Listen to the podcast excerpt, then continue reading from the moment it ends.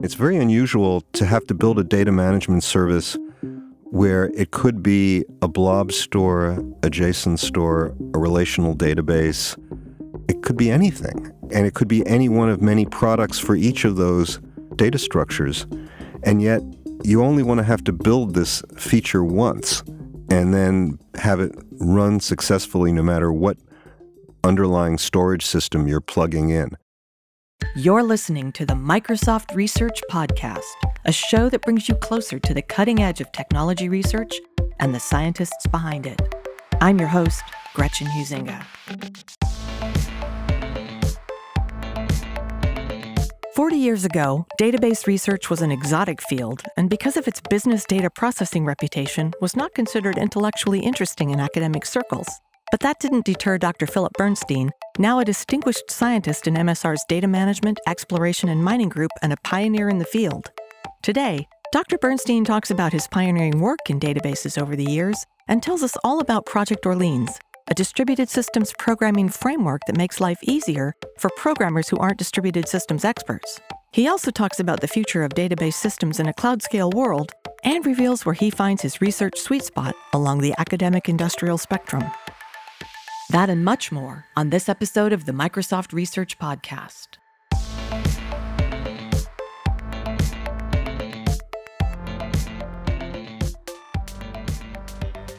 Phil Bernstein, welcome to the podcast. Thank you. You're a distinguished scientist and a bit of an OG at Microsoft Research, and you've been at the forefront of innovation in database technology for several decades.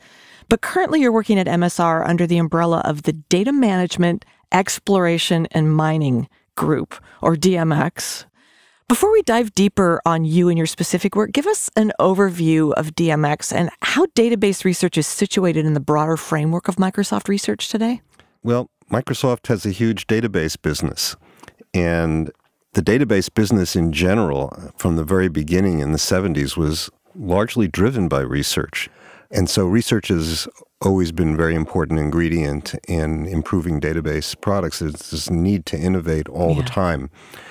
And that comes both from the engine side, building the core technology to manipulate large amounts of data, complex data, but also the tools to make it possible to design the database, to be able to manage it.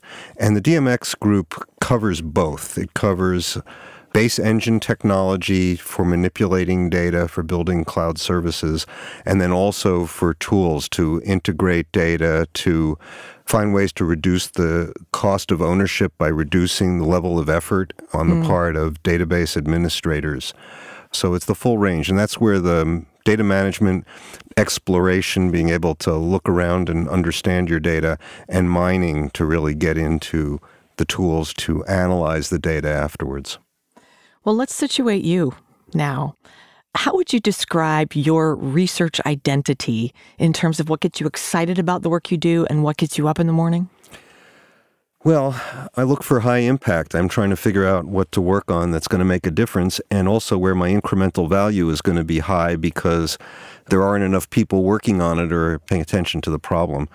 There are two technical areas where I've focused mostly over the decades. Uh, one is transaction processing, which is how to build systems like online retail or banking systems, money transfer systems, those hmm. sorts of things.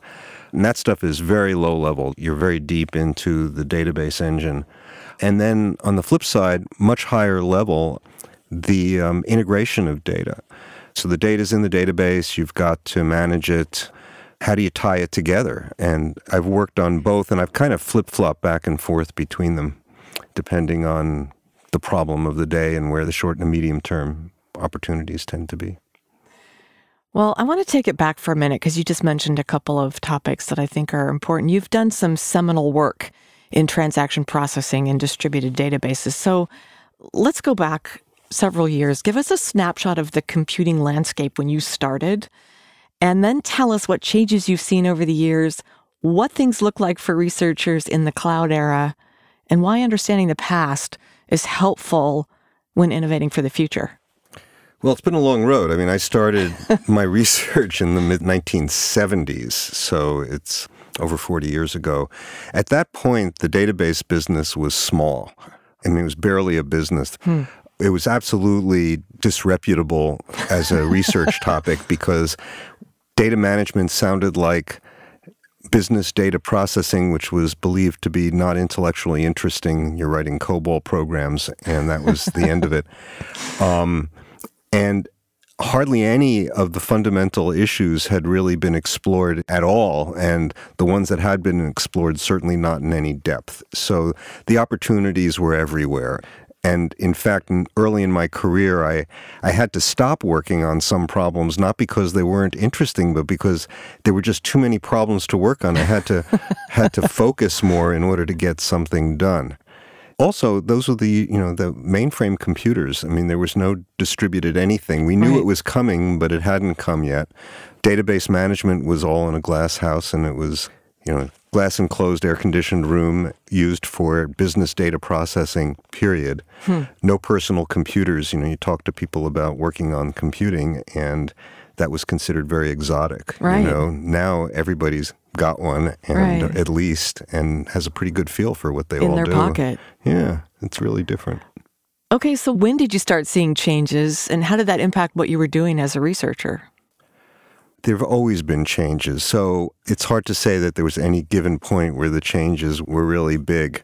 I started out looking at database design for my PhD research, but as soon as I left and embarked on my own career, I got involved in distributed databases, which seemed like one of the next big things. And I worked on it for many years. I stopped for a while, and then with cloud computing, it all came back, and I'm working on it again. So right. this is sort of a pendulum. These topics come and go depending on what the workloads are that are needed, what the computing environment is that has to support the data management. Well, the cloud presented a massive jump in scale for distributed systems writ large. So you say you kind of came back into it. Was it because, hey, this is a big new nut to crack and I want to be in on it? Certainly, I wanted to be in on it, but I was also asked to be in on it. That um, it was Microsoft was starting to think about changing its database strategy, its base products, to work on commodity hardware to scale out on large numbers of inexpensive machines running mm. in the data center. And they kind of looked around and, you know, who is it that we have on staff who knows something about this? Um, and I was one of the people that they tapped. And so mm. we developed a new strategy. And it took many, many years for that to unfold. Mm. This was back in 2006. So mm. it's more than 15 years ago. But where we are now with the products, we actually landed roughly where we were trying to get hmm. back hmm. from the beginning. So well, okay. So, rounding out this four part question that I kind of just laid out and am still walking through with you, because I'm really interested in this. Bill Buxton was on the show and he talked about the long nose of innovation and things come and go, and the idea that you can't innovate for the future unless you really understand the past. So, why, from a database perspective, is understanding the past helpful when you're trying to innovate for the future? The set of mechanisms that we use to solve database problems, they don't change very fast. Back in the early days, we were learning about certain base technologies for the first time, but now there's this repertoire of ingredients that you put into solving a database problem. I'm very sympathetic to graduate students who are trying to learn this stuff because, you know, I learned it slowly over a period of many years as it was unfolding, but people getting into the field, they learn it in a very compressed amount of time. And they don't necessarily have a deep understanding of why things are the way they are. And so when they encounter a problem, they're trying to solve it just based on an understanding of the problem and then trip over some approach that they think, oh, I'll bet that would be helpful. But then they don't realize this is actually a variation on something that has been applied in several other contexts before.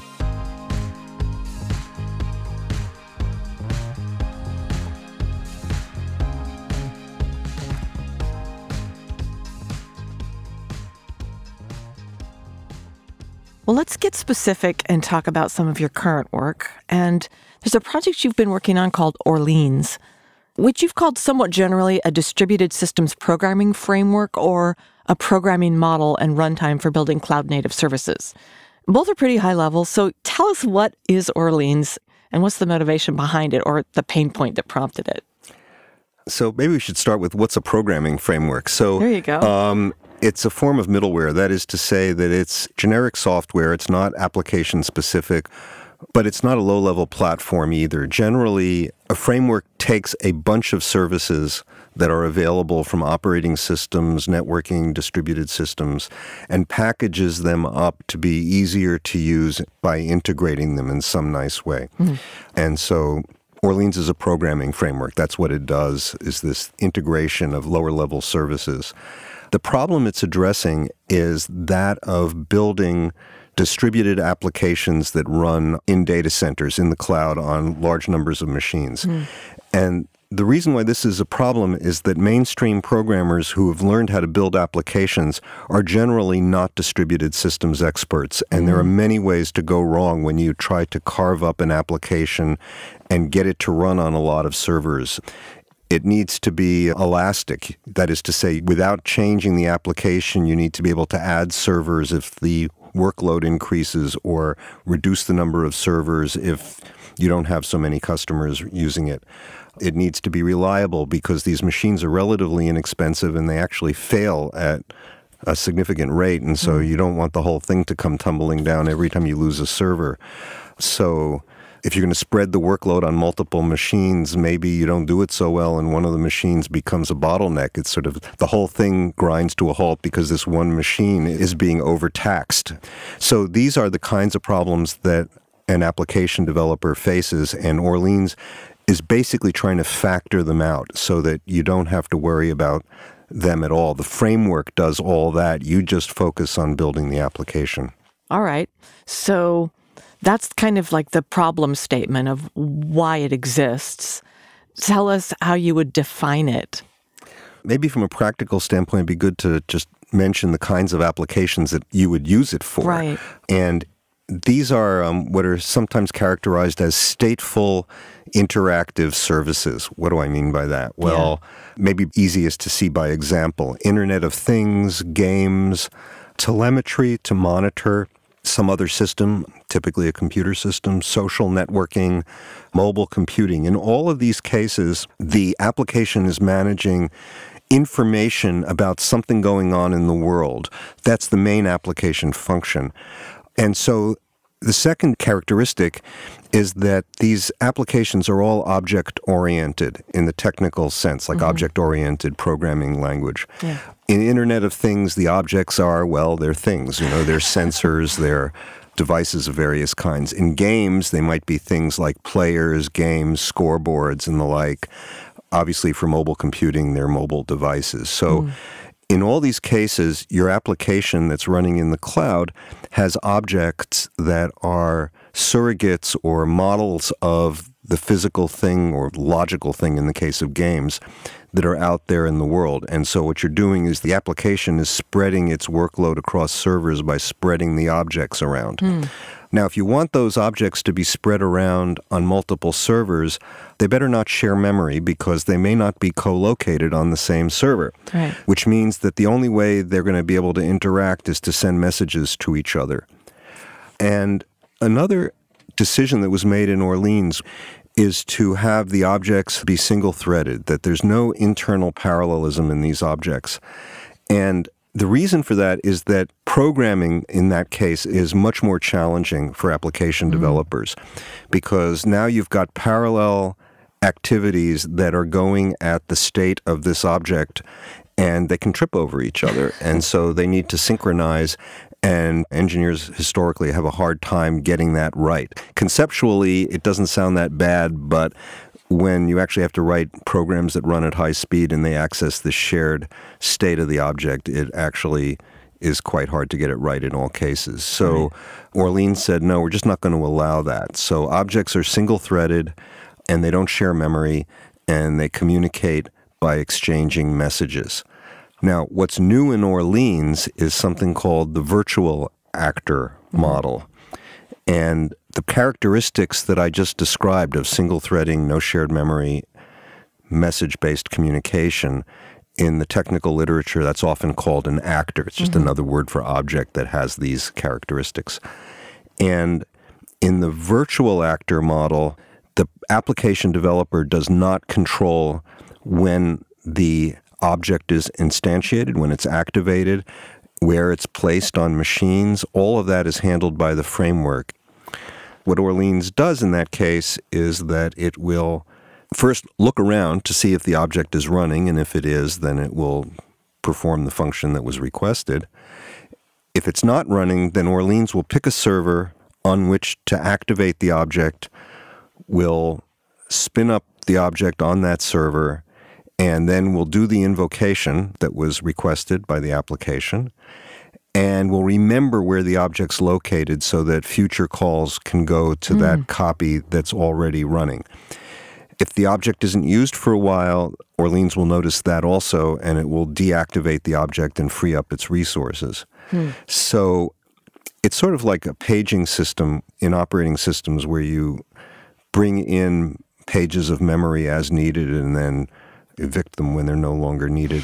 It's sort of the same thing here, but it's being done with objects. And this was a new concept when Orleans was developed.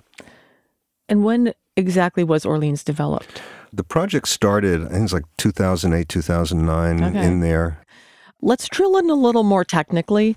You've alluded to several of the things that I think are important about the project itself, and then unpack some of the big challenges you've addressed, like scalability and reliability in a cloud scale world. Reliability and scalability are natural consequences of the virtual actor model. So let's look at scalability. Yeah. Remember that if you invoke an object and it's not running, Orleans will place it on a server. So it's up to Orleans to balance the load across all these servers. Ideally, when you activate an object that was not running, you want to put it on a lightly loaded server so that you don't overload any other servers. So Orleans is in charge of keeping the load balanced across the servers, and that enables scalability. Let's look at the reliability part. Suppose a server fails. Well, obviously, all the objects that were running on that server are immediately gone. but the next time any of those objects are invoked, Orleans will recognize the fact that they're not running anymore. And so it will just resurrect the object. It will just activate it on one of the servers that is healthy, that is running, and will continue making forward progress. So the application developer doesn't have to be too concerned about balancing the load across servers and doesn't have to be worried about fault tolerance, which is something that previous actor oriented systems all exposed to the application developer. Orleans lets you forget about that. But there is one consequence of this, which is that when an object is activated, what state is it in? You know, what does it know about itself? And that is an application programming problem because at the moment that that server fails and the objects go away, their state in main memory is lost. Mm. And so when the object is reactivated on another server, it's going to be entirely up to the application program for that object to reinitialize its state. And state is another word for data, and reading data to initialize an object is just another way of saying it needs to do data management. And that's how I got into this game was that I said, gee, I think you folks could use some help because this is a pretty big burden on the application developer to figure out how to do all this state management. We'll talk about how this open source project has evolved and grown over the last few years. How have you added to the work? And why have you moved in those directions? Well, we've gained a lot by being open source. Orleans was one of the first projects that went open source. As I said a little while ago, I got into this because I could see that application developers had to do a lot of state management and that the standard abstractions that are part of the database repertoire are relevant to building these sorts of applications. So maybe I can just start adding them, you know, add indexing, add transactions, add geo distribution, replication, and just make it easier for the application developer. I wasn't even sure if this was research because it was just applying what I knew about data management to yet another product, if you will. But it turned out that it was research, which I didn't really see going in. And it's research for two reasons. One is that it uses storage that's actually cloud storage. It's not storage that's running on the server with the application. That's very unusual. When you build a data management system, you expect to be able to control storage. I mean, that's in such an important ingredient in doing data management. But here, the storage is it's a service. And the second is because it's plug-in, it can be anything. Again, it's very unusual to have to build a data management service where it could be a blob store, a JSON store, a relational database. It could be anything. And it could be any one of many products for each of those data structures. And yet, you only want to have to build this feature once and then have it run successfully no matter what underlying storage system you're plugging in. And that is a pretty unique challenge. It's not something I had ever seen done before. So um, it has required to uh, rethink these abstractions from the beginning. And so, what have you what have you done additionally, or how have you new and improved it, as it were? Well, take transactions as an example. When you build a transaction system, you have to keep track of which transactions have succeeded, which is called committing the transaction, and which ones have not. And that's generally done in a log, and that log is in storage. And the rate at which you can run the transactions is heavily dependent on the rate at which you can record that information in the log. So it's a good idea to have one log and be able to simply append these descriptions of transactions that start and commit in this log. But there's a problem here, which is that cloud storage doesn't offer a log. And so every database system I know of has a log, and here we're going to implement transactions, and there is no log. um, what are we supposed to do?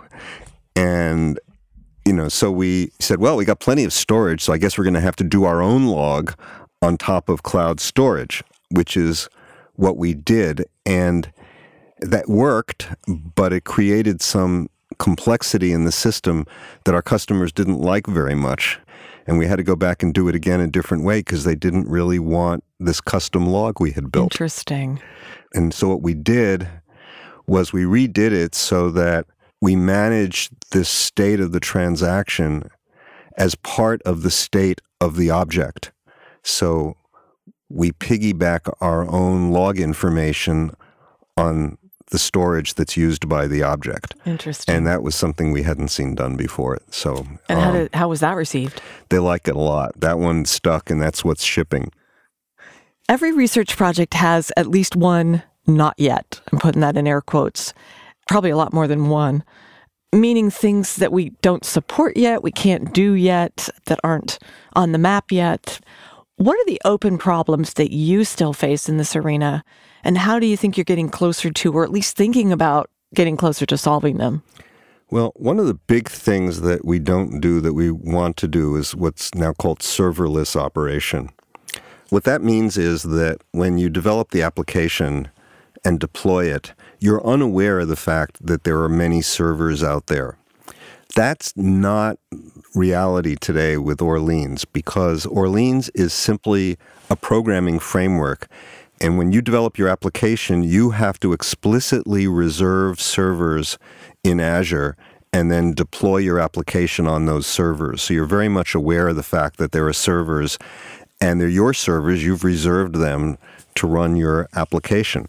Hmm. Now, what we'd like is to have this be a serverless service where you don't know about any servers. You still write your application in the way you always have, and you just drop it in the in hopper, and press a button, and our infrastructure on Azure then just grabs that code, and we take care of all this server stuff of provisioning the server and uploading the code to those servers and deal with the failures and add servers and reduce the number of servers and all of that stuff in a way that's completely transparent to the person or the group that's running this application operationally. So, serverless operation is a big one. And the other is kind of related, which is just automating system management, capacity planning. Let's say you're a game developer and you've got thousands, tens of thousands perhaps of gamers, you know, playing. Just monitoring it, figuring out what's going wrong, looking at the behavior of the users. Right now that's all part of the application. And yet it's something that every application developer faces. So why should everybody have to do this? in a custom way on their own? Can't we do something to automate it? And then third is, I mean, there's still data management abstractions which are not built into Orleans that I would be interested in adding someday. Um, you know, we've added some. We've got transactions, indexing, geo-distribution are in there, but there are certainly others that we could add over time depending on the need of the applications and mm. competing priorities.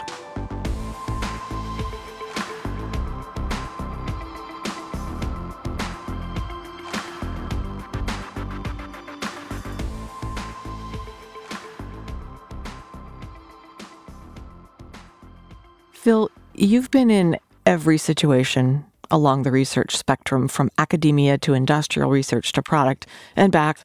And in that sense, you're kind of a walking, talking example of human tech transfer yourself. Talk about your experiences in each of these areas and what the value is having had experience in each of them as you've landed here at Microsoft Research. Sure. Well, you know, I have done all this other work. I was a professor, I did a startup, I was working for a hardware company for some years in product development. Now I'm in industrial research in a software company. But I've been at Microsoft for 25 years, so that says something about which one I prefer. But let me talk about some of the common features and all this work. New ideas are coins of the realm. I mean, your job is to come up with new ideas to solve in other cases to solve a problem that um, hmm. maybe others have identified. Hmm. The highest impact on this kind of work is generally done in teams. So you're always working with other people. Customer pain points are generally good motivation for research. Partnerships are often worth nurturing. There are many activities that you're required to do as a researcher it's not just doing research, but it's also participating in the research community. It's writing research papers, it's reviewing research papers written by others, and everybody feels under time pressure to do well at all of these things. Mm. And so mm. learning how to align your activities so they're all pointing at the same goal are important. So all that is true for everybody. But beyond that, academic research, product development, and industrial research are different in many ways. Academic research tends to be entrepreneurial, that the professor is generally running their own research group. That means you're writing grant proposals, you're expected to teach. There are committees, everybody's got to do their share of committee work. So it's a very complex job. But when it works out well, it's super exciting. It's really like running your own company, mm. although you're doing it in the context of a research group. Product development is quite different, and so is industrial research because you end up doing a larger fraction of the work yourself. In product development, you're writing specifications, you're writing a lot of code. Speed is a virtue you got to be willing to live with the fact that there's often insufficient time to do the complete solution you want because the product's got to go out the door at a certain time. And if you're not ready with your piece, well, the train's going to leave the station whether you're on board or not. and so, in order to ship products, you have to learn how to steer a path to the right technical compromises of what goes into the product and what gets saved for the next version. And when you're in academia, you don't have to do that. You know, you just basically include everything you want to include, and you know, it doesn't have to be product quality, so it's okay. Right. On the other hand, shipping to a large audience is really a kick. I mean, getting feedback from grateful customers, it's a unique emotional experience that um, is really wonderful when it all works and makes working long hours super worthwhile because you've really done something that has a tangible effect in the world. Now, where does industrial research fit in this? I mean, it's somewhere in between, right? It's research, but you're doing it in an industrial setting. Well, the main thing is that we have more time. We are not under the same time constraint, so we can actually work out the details. We have more control over selecting our problems, and so we can identify problems maybe the product group isn't even ready to think about yet.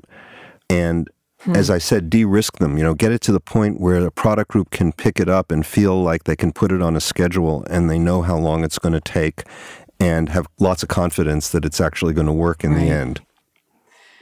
We talked about what gets you up in the morning, Phil, but now it's the time on the podcast where I ask what keeps you up at night. So, what kinds of things keep you up at night, and what are you and your colleagues doing about it? What I think about most is um, am I working on the right problem? Hmm. Really, problem selection is everything in research. If I solve it, is it going to have high impact? Is it likely to be something that a product group is going to pick up? You know, what is the barrier to actually making it real? Maybe I understand the nature of the problem very well, but I don't have any really brilliant research idea on how to solve it. And sometimes I worry, you know, whether I'm just too far ahead of my time, which is a unique thing about industrial research. You, you know, we don't tend to work on problems that the product group can solve. They're every bit as smart as we are, and they have a lot more people. And so anything mm. that they're going to do in the next couple of years, it's really not a good idea for us to work on. We have very little added value. And we don't really want to be working on stuff that's 10 years out. That's a good thing in a university, but you've got to pay the bills. So we tend to work in this two to five year range. And there are times that I just get it wrong. I just I think this is going to be an important thing four or five years from now, and two years into it, it still seems like it's going to be four or five years, and it's just the goalposts keep moving out. Right. And I think maybe this was not the ideal mm-hmm. place to be. So that's probably the biggest thing that I worry about outside of doing the work itself. Right. You have a long and varied path in high tech. We've alluded to it a bit in our conversation. But I'd love to hear your story. Tell us about your roots, your journey, and your ultimate path. You know, give us the Reader's Digest version. Is Reader's Digest even a thing anymore? G- give us the Twitter. I'm old enough to know. give us the tweet version. sure. Um, and it really is a journey. And when I look back on, there are so many forks in the road where if I had taken the other path, it would have turned out very differently, and I had mm-hmm. no idea how. So I got a PhD in computer science, and I had a choice between a research lab and a university. I went to a, a, university. I became a professor at Harvard. That all sounds very impressive, except that at the time Harvard's computer science department was not very good, and so it's um, it you was made it good, Phil. It was it it was um, impressive to people in the real world, but in the computer science world, it's like why would you go there? And I had done a lot of consulting on the side, partly to um, enrich my understanding of real problems and partly because universities don't pay very well. And that led to a gig with a startup doing a computer development, and they ultimately offered me to be in charge of their whole software operation. And so I left academia, I became vice president at a startup for two years. And after about a year and a half, I decided I really hated it. um, and that was not the right place for me. And I actually went back to a university for a couple years, completed some research that I had been doing before that sojourn at a startup. And then they shut down the university, um, which um, was a bit of a shock. But it was a startup university. It was called Wang Institute of Graduate Studies. It was goal was to create a professional degree program in software engineering, which is wow. still a very good idea, much like you know, a law school versus a philosophy right. department or a medical school versus a biology department. Mm. Anyway, I had to go do something else. So I went to work for a hardware company, Digital Equipment Corporation, and worked on their transaction processing products for a while and then their middleware for data integration for a while. And then they started unraveling. They seem to have a history of this. That um, and I don't think I was a cause, but because of this work I had done on um, metadata management and integration, I got a call from Microsoft to be architect for a development that they were doing in this area, Microsoft Repository. And so I took it, and that's what brought me to Microsoft. I worked in that product for four years, at which point it became clear to me that there were just other things that the company thought were more important. And so I moved back into research, and that's where I've been ever since. Are you an East Coast kid? I grew up on the East Coast, yeah, in New York, and then um, went to school in Canada, University of Toronto, and Oh, then and then after that, I moved to Boston, and I had this long string of jobs in Boston, Harvard, the startup, back to another university, then ah. Digital Equipment Corporation. So all So living you, in the same place. you did the big jump to the West Coast by Microsoft. Yeah. Tell us something we don't know about you. I've been asking this in the context of whether it's a personal trait or a defining life moment that may have influenced a career in research. But if I'm honest, I actually just want to know what goes on in the lives of researchers outside the lab. So, however you want to answer it, Phil, Something about me that you wouldn't ordinarily know. I am fascinated by finance, investing. Now, you might think that, oh boy, you know, he really likes to make a lot of money and all. I'd love to make a lot of money. I'm actually really bad at it. I mean, it's like I don't manage my own savings, I delegate that to a professional. But what I like about it, it's endlessly complex, it's always changing, and there's one success metric. There's no way to fake it. Either you're making money or you're not. So I'm just totally hooked. I mean, I read a lot about it, and it's a hobby. I get no really personal benefit. My wife makes a joke that I sound very good. You know, people ask me about investments, and I sound extremely knowledgeable and all. And then she looks at me and she says, But how come you can't make any money? well, you know, you can't have everything. well, Phil, it's time to wrap up. Before we go, I want to give you a chance to offer some parting advice to our listeners. And many of them are just getting started on their path to high tech research. And you're a veteran in the field, so you're in a unique position to impart some wisdom. Knowing what you know and having done what you've done over the course of your career, what thoughts would you share with our audience? I'll give you the last word. Thanks for the opportunity. I actually have strong opinions on this one. I think the most important thing is to know what you're optimizing. And I think there are only four possibilities money, power, fame, or personal happiness. Now, everybody wants all four. But if you don't prioritize one of them over the others, you might not get any of them at the level that you really want. There'll be many forks in the road along the way. And if every time you face that fork in the road, you choose based on a different optimization criterion, you're lowering the chances that you're going to get the one that you want most. But beyond that, there are many other um, little snippets of advice. I'll try to do them quickly. Um, early in your career, choose your research area for the long term. It's so easy to pick something because it's a hot topic. But if you want to succeed in a big way, you want to be an expert at something that's going to be super important 15 years from now. When you've gotten past that apprentice journeyman stage, you're now considered to be an expert. And now this thing is super important. And you've had 15 years to really become one of the best people working in that area. Hmm. So choose a topic where your incremental value is higher, which means probably it's going to be an unpopular topic, which means you have to be brave. Exploit what you're good at, but also work around what you're not good at and look for opportunities to grow. Also, you want to exploit synergies with your environment. Based on what's around you, you can get research leverage from the fact that your company is really good at a certain something and therefore you have a competitive edge in working in that area. But despite all of this, you still want to be flexible. Opportunities will show up randomly, and that may turn out to be the most important thing in terms of your long term success is that you grab the right opportunity at the right time, which might have been leaving behind something that you had actually invested quite a bit of time in.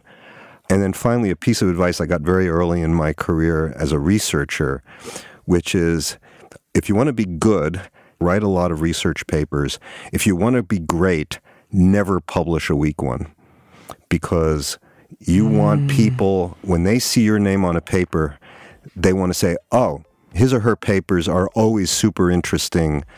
I got to read this one. If only every third paper you write is like that, much less likely to get their attention. I'll stop there.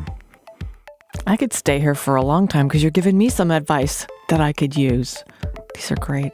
Phil Bernstein, thank you for coming on. My pleasure. Thank you, Gretchen.